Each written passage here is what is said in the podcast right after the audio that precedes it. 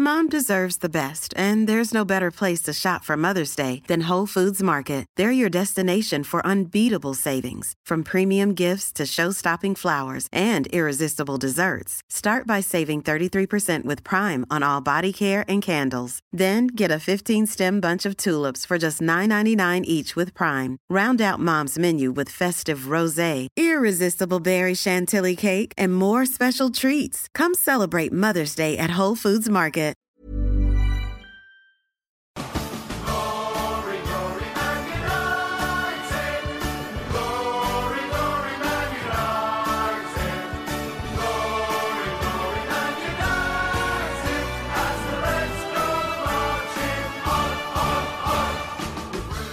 Oke, tadi berarti back teng- eh, pemain tengah udah ya? Eh, Udah. 4 2 3 1 dan eh iya segala macam. Oke, kita Yang gua kan 4-2-3-1 ada playmaker kan, tapi Oh, kita iya. masukin ke striker aja biar Oke, oke, oke. Sip. sama. Oke, kalau gue sama Song 4 4 2 berarti dua striker gitu Iya, kan. satu pemain dulu aja, satu pemain dulu Oke, aja. lu siapa? Om? Salah satu striker ya. Wayne Rooney. Sama anjing. Siapa lagi, Bro? Gua cek dulu ya. Ih, gue sama Wayne Rooney juga masalahnya. Gua Rooney juga lagi. Oke, oke. Oke oke oke gimana gimana gimana? Dia adalah apa ya pemain yang menurut gua dari awal kedatangannya gitu ya. Gua selalu suka lihat debutnya Ronaldo eh Ronaldo sorry Roni di Liga Champions lawan Fenerbahce umur 18 tahun. Gue masih ingat kalau nggak salah si kipernya tuh nggak takut sama Rooney gitu loh. Kayak alah Rooney siapa sih 18 tahun doang gitu. Dan Ferguson mengirimkan dia gitu starting eleven sampai bajunya dibuka Iya, gitu loh. iya. Dan dia cetak hat trick di situ tuh itu gila sih untuk umur 18 tahun bisa apa bermain seperti itu. Mungkin kalau dibandingkan dengan teenage sensation sekarang ya, Hmm. kayak Kylian Mbappe, Erling Haaland gitu, dia masih belum mereka masih belum bisa di level Rooney sih menurut gua. Hmm, Jadi sampai akhirnya dia mencetak berapa ya? Berapa gol saya? 253 ya kalau saya. Iya, iya, ah, pokoknya 200 something lah. Dan itu mungkin dia memang punya beberapa skandal gitu ya, isu Iya. gitu di mana dia Apa nih skandal yang mana nih? eh, skandal entah selingkuh, entah itu mungkin eh, personal life gitu dia ya. iya, Cuman kalau di seks sama nenek-nenek. Eh, itu aneh banget sih. Cuman, Kalau kalau di sisi United gitu ya, di mana dia waktu itu minta pindah ke Chelsea kalau Iya, nggak salah iya, kan iya. di tahun 2010 atau di tahun Iya. 2000 berapa gitu. Ha-ha. Menurut gue itu menunjukkan ambisinya sih. Kalau mis- kalau misalkan MU ini saat itu sedang tidak baik-baik saja gitu ya. Itu kayak apa? Bentuk protes dia terhadap Ferguson gitu. Kalau misalnya lo pengen gue stay di sini lo beli pemain lah yang berkualitas gitu loh. Karena ketika sejak Ronaldo cabut nggak ada lagi yang bisa nemenin Rooney gitu. Betul. Dan siapa pun partnership Rooney, dia masih tetap perform anjir. Si orang ini gitu. Dan dia membuat pemain-pemain di sekelilingnya itu bermain dengan sangat-sangat bagus. Itu Wayne Rooney sih menurut gue. Setuju setuju dan dan menurut gua Rooney adalah pemain yang sangat mau untuk berkorban untuk tim. Yes, betul. Jadi di momen ketika Ronaldo lagi gacor-gacornya ya, itu Rooney tuh mainnya lebih ke sayap men. Dia Yes. menjadi pelayannya Ronaldo. Menurut gua nggak hampir nggak ada pemain yang menurunkan eh, egonya serendah sampai serendah itu untuk melayani Ronaldo kayak gitu. Dan bagaimana gue sempat sempat baca juga ya interview atau cerita lah ketika di mana Ronaldo dan Rooney ini bersih tegang di Piala Dunia Iya, ya iya, 2006. Dan ternyata Rooney ini ingin dibuatkan kayak sesi apa ya interview atau apa gitu sama Ronaldo di TV gitu. Jadi biar kayak mungkin kayak PR gitu ya bahwa ini kita tuh baik-baik aja kayak gitu. Gue gak tahu maksudnya gimana tapi pada akhirnya ternyata Rooney didn't take it personally untuk hal itu gitu. Dan menurut gue dia sangat profesional Iya di dia sangat ini sih menjunjung tinggi tim ya. Tim. karena kalau nggak salah waktu momen itu Piala Dunia itu Ronaldo tuh nggak mau balik ke Manchester men. Karena fansnya pun saat itu fans fans United gitu ya dia tuh mulai mulai berbelot ke Ronaldo gitu kayak karena Inggris kan dan Iya. di mana waktu Ronaldo ngasih wing gitu ya yang secara media mungkin banyak di spin gitu. Jadi Ronaldo yang satu masih pemain muda gitu dia tuh nggak mau balik ke Manchester dan di situ Rooney berendah hati gitu ya. Dia menawarkan ke Ferguson saat itu kayak udah kita interview aja lah berdua gitu. Jadi biar media tuh nggak banyakan omong gitu loh. Iya. kalau kita tuh sebenarnya baik-baik aja gitu. Dan itu di bagaimana dia bisa membuat tim di atas segalanya itu luar biasa sih Musim selanjutnya juara men. juara. Juara sampai tiga musim kan. yep Iya. Gila tuh. trainer row memang gila sih Dari dari satu skandal Piala Dunia yang kayaknya tim ini bakal pecah ya, dua bintangnya bakal uh, berseteru ya. Ternyata bisa juara, men. Itu benar-benar ya mungkin di luar kontribusi Sir Alex juga ya, tapi Iya. di sini bagaimana Rooney ini juga ternyata punya hati yang sangat besar untuk menerima Iya, itu. Iya, iya. Dan sebenarnya kepindahan Rooney pun menurut gua ada satu hal yang uh, ada satu gue inget banget tuh ada satu pelang gitu yang ditulis sama fans Everton dia bilang ininya kalau bahkan fans Everton pun benci sama dia bukan karena ini tapi emang karena skillnya emang jago banget banget Iya. gitu kan. Dan dan menurut gue itu sebuah hal yang akhirnya uh, ketika lu kemudian da- dan dia pun cabut ketika usia muda 18 tahun gitu kan. Dan siapa orang kemudian punya harapan tinggi pada seorang bocah 18 tahun lakukan hat trick di lawan Fenerbahce di Liga Champions dan akhirnya jadi apa uh, top scorer di MU dengan 253 gol dan gol terakhir dia pakai ini kan pakai lagi pakai helm gak sih kalau nggak salah lagi cedera gak Gol sih? terakhir di mana? Gol terakhir di MU. Ya, Kalau nggak kalau terakhir di MU kalau nggak salah tuh tendangan bebas dari ujung yang lawan Stoke. Oh iya, City. oh iya, yang itu kalau nggak salah lagi akhirnya lagi kalah kan? Kalah, Ya, terus kalah seri kan seri gitu. Iya, Iya, benar iya, iya, iya, iya. Dan dan dia nggak dan dia meskipun gua tahu dia akan mau dia pengen banget selebrasi. Tapi dia tadi balik lagi dia apa apa uh, player tim yang dia nggak nggak peduli. Bener, dia nggak selebrasi. Dia nggak selebrasi. Karena Iya, MU butuh gol lagi Iya, gitu kan. iya, itu iya, harusnya dia melihat itu jadi kayak mungkin gol yang sangat bagus ya. Iya. Tanda bebas dari situ. Dia sangat apa deserve buat selebrasi kayak iya, gitu. Iya iya iya. Nah kalau ngomongin masalah skandal ya gitu kan. Tadi kan udah ngomongin seks segala.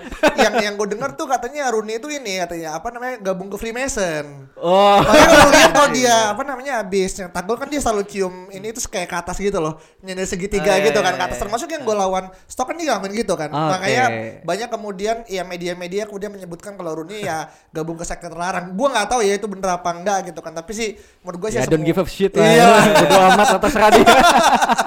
iya sih sama satu lagi gue ingat banget gue kenapa salah satu hal pertama kali gue beli sepatu bola karena T90 nya dia Oke, gue juga. iya Bener. Gue jersey pertama punya tuh Wayne Rooney, men. Oh, Oke. Jadi Iya, karena memang pengaruh dia dalam sepak bola tuh bagi gue ya itu Iya. sangat-sangat luar biasa sih. Bahkan kalau misalnya ada satu pemain yang layak diberikan patung di Iya. Old Trafford, itu Rooney sih menurut gue daripada Ronaldo ya. Karena Betul. Rooney itu legend yang lebih besar daripada siapa pun di United ya. Uh, in terms of pemain gitu. Itu Wayne Rooney gitu loh. Bahkan siapa partnership dia itu nggak ada yang nggak nggak jago gitu. Iya, iya. Berbatov Saha, uh, Van Persie gitu. Ronaldo tuh mereka jago karena Wayne Rooney menurut gua gitu. Karena memang servisnya dia tuh memang bener gila gitu. mungkin Kagawa doang yang nggak berhasil sih iya iya karena formasi Iya, ya. karena formasi, Iya, betul. sulit sulit Iya, iya, Ah, iya, ah, iya, ah, dan gue sebenarnya kalau ngomongin Rooney lagi gue cukup patah hati ketika kaki dia diinjak di sebelum Piala Dunia 2006 itu lawan Chelsea yang bikin jari dia patah dan dia sempat hampir nggak masuk skuad Piala Dunia saat itu. Cuma sama Sven Goran Eriksson akhirnya tetap dibawa dan akhirnya baru main di match ketiga kalau nggak salah. Gue nggak tahu ya kalian ingat momen itu atau enggak itu lawan Chelsea keinjak sama Paulo Ferreira Iya. gitu. Itu MU kalah 3-0 dan di pertandingan itu itu MU akhirnya harus menyerahkan gelar Liga ke Chelsea kayak gitu. Mourinho berarti ya? Mourinho, Mourinho. Itu karena gue nonton match pertama yang gue tonton selama gue hidup. Dan pada akhirnya gue harus melihat MU kalah, MU nggak juara dan Rooney cedera gitu. Jadi benar-benar gue patah hati ngeliat Rooney cedera di situ. dan gue ngerasa tuh dia kan pernah pakai nomor 8 kan sebenarnya kan Nomor 8 benar. dan gue kira tuh dia malah CM awalnya ya Oke. gitu kan kayak aneh juga striker nomor 8 tuh Iya, iya, iya, iya, iya, iya. ini juga Ah, itu dan mungkin yang menurut gue tuh ketika Rooney pas botak dan lu gak sih yang dia ber- berantem sama Hull City yang Iya, kaki iya, ya iya. oh tuh serem banget cuy Skinhead Rooney itu. Itu udah udah paling the worst banget sih Iya iya iya benar-benar. Tapi tapi satu satu lagi tentang Rooney ya. Hmm. Kalian inget gak di musim di mana MU tuh pakai yang baju V itu ya? Iya, itu iya. pas lawan Bayern Munchen yang balik lagi yang, yang MU menang 3-2 tapi nggak lolos, itu Rooney lagi cedera men. Betul. Hmm. Rooney lagi cedera tapi ini dipaksain main dan dia bisa dapat satu assist kalau nggak salah buat gol Gibson di menit kedua dan akhirnya karena dia nggak kuat dia, dia diganti sama John Oshie karena Rafael kartu merah gitu. Jadi memang benar-benar dia nih menurut gua sangat-sangat tim player yang bahkan dia lagi cedera aja dia bisa contribute gitu. Jadi gua kalau misalnya disuruh milih, gue lebih ngefans Ronaldo atau Rooney, gue pilih Rooney. Iya, sangat disayangkan eh, dia main bersama ini ya Ronaldo dan Messi gitu. Karena kalau Iya tanpa sih. dua orang itu pasti Ballon d'Or sih menurut gua. Iya, iya, betul, betul. iya, iya. Dan dan dia ya baik lagi dia nggak dapat kan belum pernah dapat kan Belum pernah. Belum belum. dan dia nggak merasa iri banget sama Ronaldo. Biasanya dia nggak iri juga kan. Kalau tahu juga sih.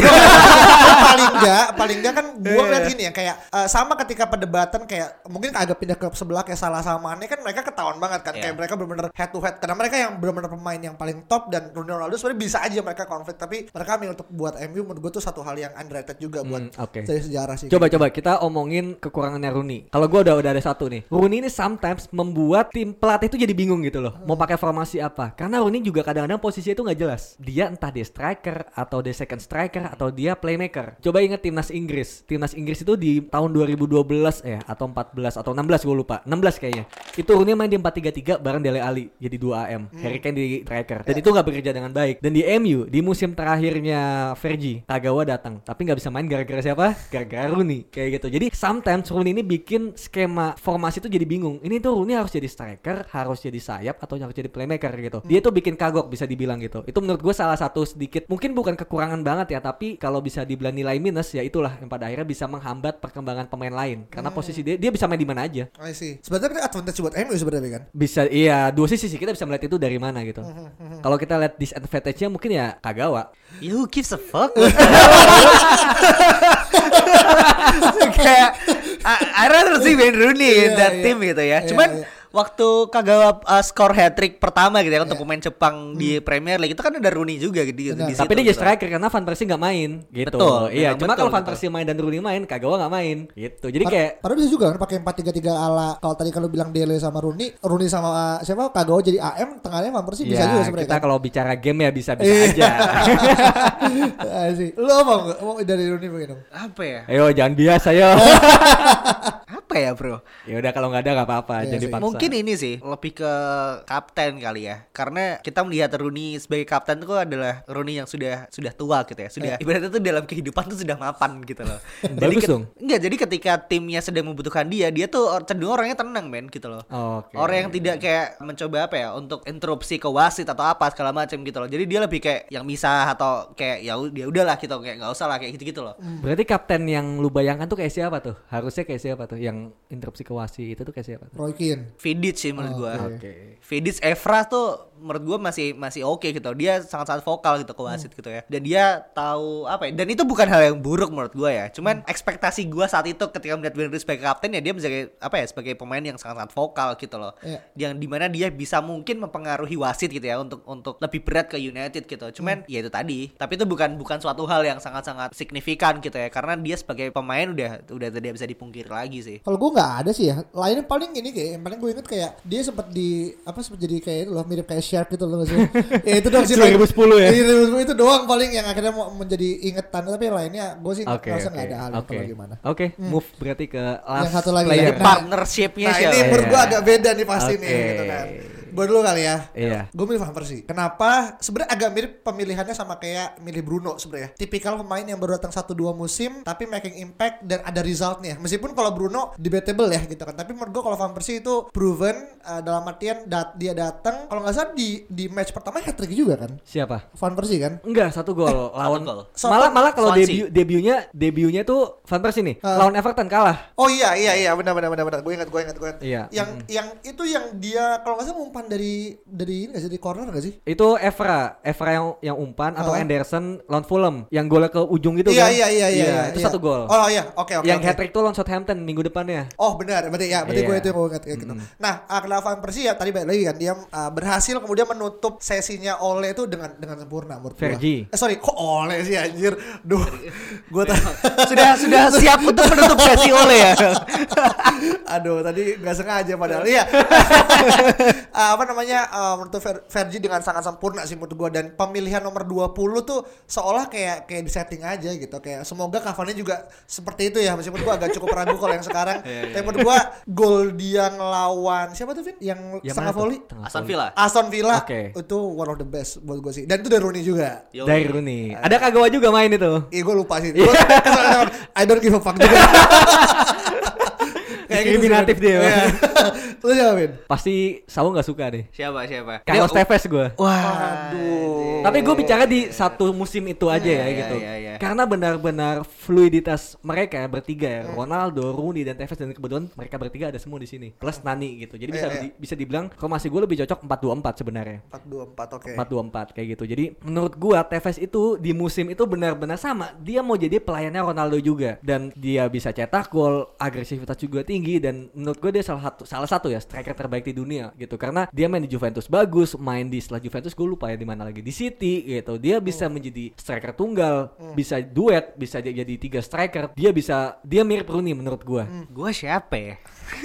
Diambil ya? udah ada Tevez, udah ada Van Persie gitu ya. Gue gue sempat sempat pengen tulis Van Persie sih karena masa-masa sebagai fans bola yang menyenangkan gitu ya. Ah. Itu memang ada ada ada Van Persie di situ gitu. Bagaimana dia membuat gue masih ingat waktu itu gue datang di acara Sweet Seventeen gitu ya. Seorang temen gue lagi acara di Siapa itu? Ah, nggak ada lah. ya kan? Terus habis itu waktu itu match MU lawan City men. Menit akhir itu gue gue sempat sempetin nonton ya. Gue saat itu waktu lagi party gitu gue sempat uh, buka live score Rooney dua gol udahan kan dua kosong habis itu Zabaleta dan kalau nggak salah Kolarov kalau nggak salah ya uh, nyamain skor jadi dua dua gitu. Sampai akhirnya menit akhir Van Persie ingin free kick gitu ya. Dan itu gue nonton gue bener-bener keluar dari si ballroom itu gue nonton di lobby gitu bareng bawa bapak entah siapa itu. Dan itu waktu dia gol itu bener-bener momen yang anjing ini bagus banget sih pemain ini gitu loh Van Persie gitu. Cuman karena udah lo sebutin Iya, gitu ya iya, iya. dan Tavares juga udah gue rasa gue ingin menyebut nama Berbatov sih men. Jadi waktu-waktu zaman gue suka di rental PS gitu ya dan waktu gue suka apa main ke rumah temen gue main PES 2012 atau PES 2011 gitu. Itu Berbatov tuh gila banget men di situ gitu. Sundulannya tuh memang memang gila gitu loh Iya, dan iya, kalau misal uh, ingin menyebutkan bagaimana pemain-pemain ini memberikan servis ke pemain-pemain lainnya gitu. Gue masih ingat uh, asisnya Berbatov ke Ronaldo yang dia punya akhirnya dia punya nama trik itu sendiri yaitu Berbaspin ya. itu gila sih men Iya. gitu. Dan bahkan kalau nggak salah Ferguson pernah menyebutkan bahwa dia menyesal tidak memainkan Berbatov di final Liga Champions gitu sih. Iya kalau lawan Barca ya. Kalah kalah lawan Barca, betul. Padahal Berbatov itu kalau nggak salah ditinggalkan kan demi Michael Owen dan Berbatov sempat Yes. Hmm, Dan itu itu apa ya? Menurut gua sebuah blunder yang Fergie pun mungkin sampai sekarang masih kepikiran Menyesal ya. gitu loh, masih menyesal gitu. Karena Berbatov tuh bahkan waktu dia main di Fulham gitu ya, dia masih punya kualitas yang sama. Iya, betul. Itu sih menurut gua. Dan kalau gue yang gue inget tentang Berbatov adalah sebenarnya mungkin ya, ini sangat subjektif ya. Ketika Berbatov datang, gue tuh nggak suka men, karena lu udah punya sebenarnya di luar Carlos Tevez ini memang diproyeksikan tidak selamanya ya di MU. Itu gue merasa Ber- Berbatov ini menghancurkan fluiditasnya trio MU ini, gitu. Karena Berbatov dibeli 30 juta harus main men, dan kemudian Tevez tuh harus masuk cadangan, dan Tevez cuma jadi superstar pada saat itu. Dan menurut gue di situ MU tidak bermain sebagus musim lalunya. Jadi benar-benar subjektif banget dan mungkin ketika kita lihat akhirnya Tevez punya banyak skandal dan Iya. akhirnya dia keluar, ya akhirnya kita bisa lebih mensyukuri Berbatov. Dan fun fact tentang Berbatov, dia main lebih bagus ketika dia nggak pakai headband. Serius. Ketika dia pakai headband dia mainnya masih masih mencoba adaptasi lah karena iya, iya. Berbatov ini kan kayak Cantona gitu kan. Dia Iya, iya. dia jadi seseorang yang berbeda dari tim yang lain tapi dia bisa make, bisa create something kayak gitu. Tapi dia nggak bisa terlibat dalam permainan. Bisa Iya. dibilang kayak gitu. Jadi Tapi lo inget waktu golnya Berbatov yang dia build up dari belakang nggak? lawan Blackburn. Kalau nggak salah ya. Iya, dia udah lepas headband itu. Ini udah apa ya? Pantesan ini bagus ya. itu berarti membuktikan memang dia tuh strike apa ya, tipe striker yang mungkin mirip Cavani ya sekarang ya. Dia apa di mana dia tuh tidak takut untuk turun ke bawah gitu ya, jemput bola, bantu untuk build up, akhirnya cetak gol juga gitu loh. Mungkin itu striker-striker yang sekarang kita butuhkan gitu sih. Itu pemain yang mau untuk mundur, membantu defensive line, bantu build up dan tidak serta-merta hanya nunggu passing gitu loh. Dan yang gue suka dari Berbatov adalah dia skillful juga. Skillful, skillful. Sangat-sangat skillful. But sih have vision ya. Tergantung lo main di kiri Iya iya. Tapi menurut gue dengan tipe striker kayak dia yang tinggi jangkung gitu kan, dengan dia punya apa ya, punya skill yang menurut gue di atas rata-rata ya untuk striker sekelas dia, menurut gue itu poin plus banget sih. Dan kedatangan dia dari Tottenham itu menunjukkan kalau kita tuh bisa dealing dengan si Hart Levy gitu loh. Iya. Iya kan gitu kan. Menurut gue tuh yang gue suka karena kita punya pemain dari Tot yang dari Tottenham menurut gue cukup bermakna dari mulai Carrick dan juga. Berbatov gitu kan. Dan sayangnya sampai sekarang belum ada lagi dan gue nggak tahu apakah akan terulang lagi. Tapi menurut gue Berbatov is just another level dan pasca dia pensiun dia masih sering kan apa nunjukin skill-skill dia kan di di Betul. kolam renang segala Iya, macam. iya, iya, iya, ah, ah. Emang ini orang it's just too powerful aja sih kayak gitu kan. Benar-benar dan kalau mau cerita tentang Berbatov ya kepindahannya ke MU. Kalian tahu gak sih ceritanya gimana? Jadi dia itu benar-benar sangat ingin pindah ke MU dan pada akhirnya di menit-menit terakhir tuh dia udah hopeless sebenarnya untuk pindah. Jadi dia benar-benar tiduran nyerahin ke agennya dan tiba-tiba agennya bilang, "Woi, woi, bangun. Kita ke Manchester sekarang." gitu. Jadi benar-benar dia tuh nggak tahu sebenarnya delay itu bakal terjadi atau enggak karena sebenarnya Levy itu udah ngeblok men. Iya. Iya. Dan Berbatov ini sebenarnya lebih ke waktu itu mangkir latihan gitu, bukan yang kayak kayak profesional atau gimana. Dia bener Mac- macam Harry Kane tuh. macam Harry Kane. Iya, iya, iya. mirip itu mirip sama Harry Kane gitu. Cuma bedanya Harry Kane gagal gitu. Iya, iya, aja. iya. Makanya kurang lama berarti. Kurang lama. Betul. Dan dia uh, fun fact juga waktu itu waktu setelah ngobrol sama Sir Alex Ferguson gitu ya. Bahkan Iya, dia iya, pun iya. pulang satu mobil kalau nggak salah kan. Jadi waktu dia satu mobil sama Sir Alex itu ada akhirnya juga. Akhirnya tuh bilang anjing nih City telepon nih. Matiin sekarang gua I only go to- I only want to go to United man gitu ya. Akbar juga anjing ada Sir Alex di situ. aduh, aduh, aduh. Tapi ngomongin tadi ya, sempat Ave kan ngomong masalah uh, Tevez gitu kan. Dan menurut gue kan Tevez ini kan pemain yang gue ngerasa dia out of nowhere gitu. Dia pernah sempat ke West Ham kan sama Iya, Javier iya. Mm. Mascherano gitu kan. Nah akhirnya tiba-tiba gue berharap kita dapat dua-duanya gitu kan. Uh, Mascherano sama Tevez akhirnya kan split gitu kan. Dan menurut gue Tevez pun yang ujungnya. Tapi lu nggak nggak lu tadi bilang Tevez kan? Tevez, Iya. Lu ketika dia pindah kemudian ke City apa kalau tidak menjadikan itu sebuah red flag buat lu? Gue sebenarnya tadi bicara Tevez di momen itu Oh, aja, oke. di musim itu aja. Kalau misalnya kita bicara keseluruhan mungkin gue nggak pilih Tevez gitu. Ah, Cuma sih. gue memang sangat impress dengan Tevez di musim itu gitu. Karena emang fluid-fluidnya fluid Benar. banget Gue gue yakin satu gitu. fans satu juta fans seumat fans MU itu setuju semua sama itu. Betul. Betapa di musim Rooney itu. Ronaldo Tevez mungkin lebih baik daripada Bill Benzema Ronaldo atau Messi Suarez Neymar. Sayangnya trio MU itu nggak bermain lebih lama lagi, cuma Iya, semusim. iya, jadi benar. kurang bisa di compare sayangnya. Oke, ini panjang banget ya Iya, bahasan iya. terkait Mungkin nanti kita di Twitter kita bikin versinya, ya, versi Oh. Alvin, versi Dias, versi Saung ya. Boleh, boleh, boleh. Nanti nanti nanti teman-teman bisa polling, Iya, seru polling.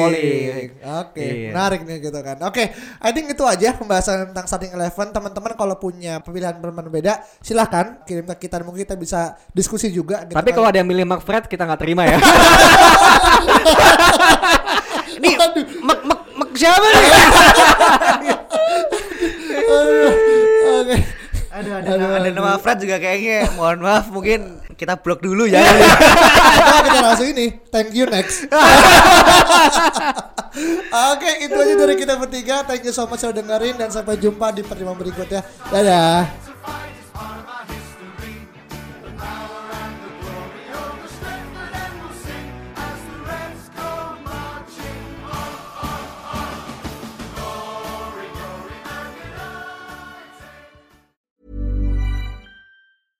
Mom deserves the best, and there's no better place to shop for Mother's Day than Whole Foods Market. They're your destination for unbeatable savings, from premium gifts to show-stopping flowers and irresistible desserts. Start by saving 33% with Prime on all body care and candles. Then get a 15-stem bunch of tulips for just $9.99 each with Prime. Round out Mom's menu with festive rosé, irresistible berry chantilly cake, and more special treats. Come celebrate Mother's Day at Whole Foods Market.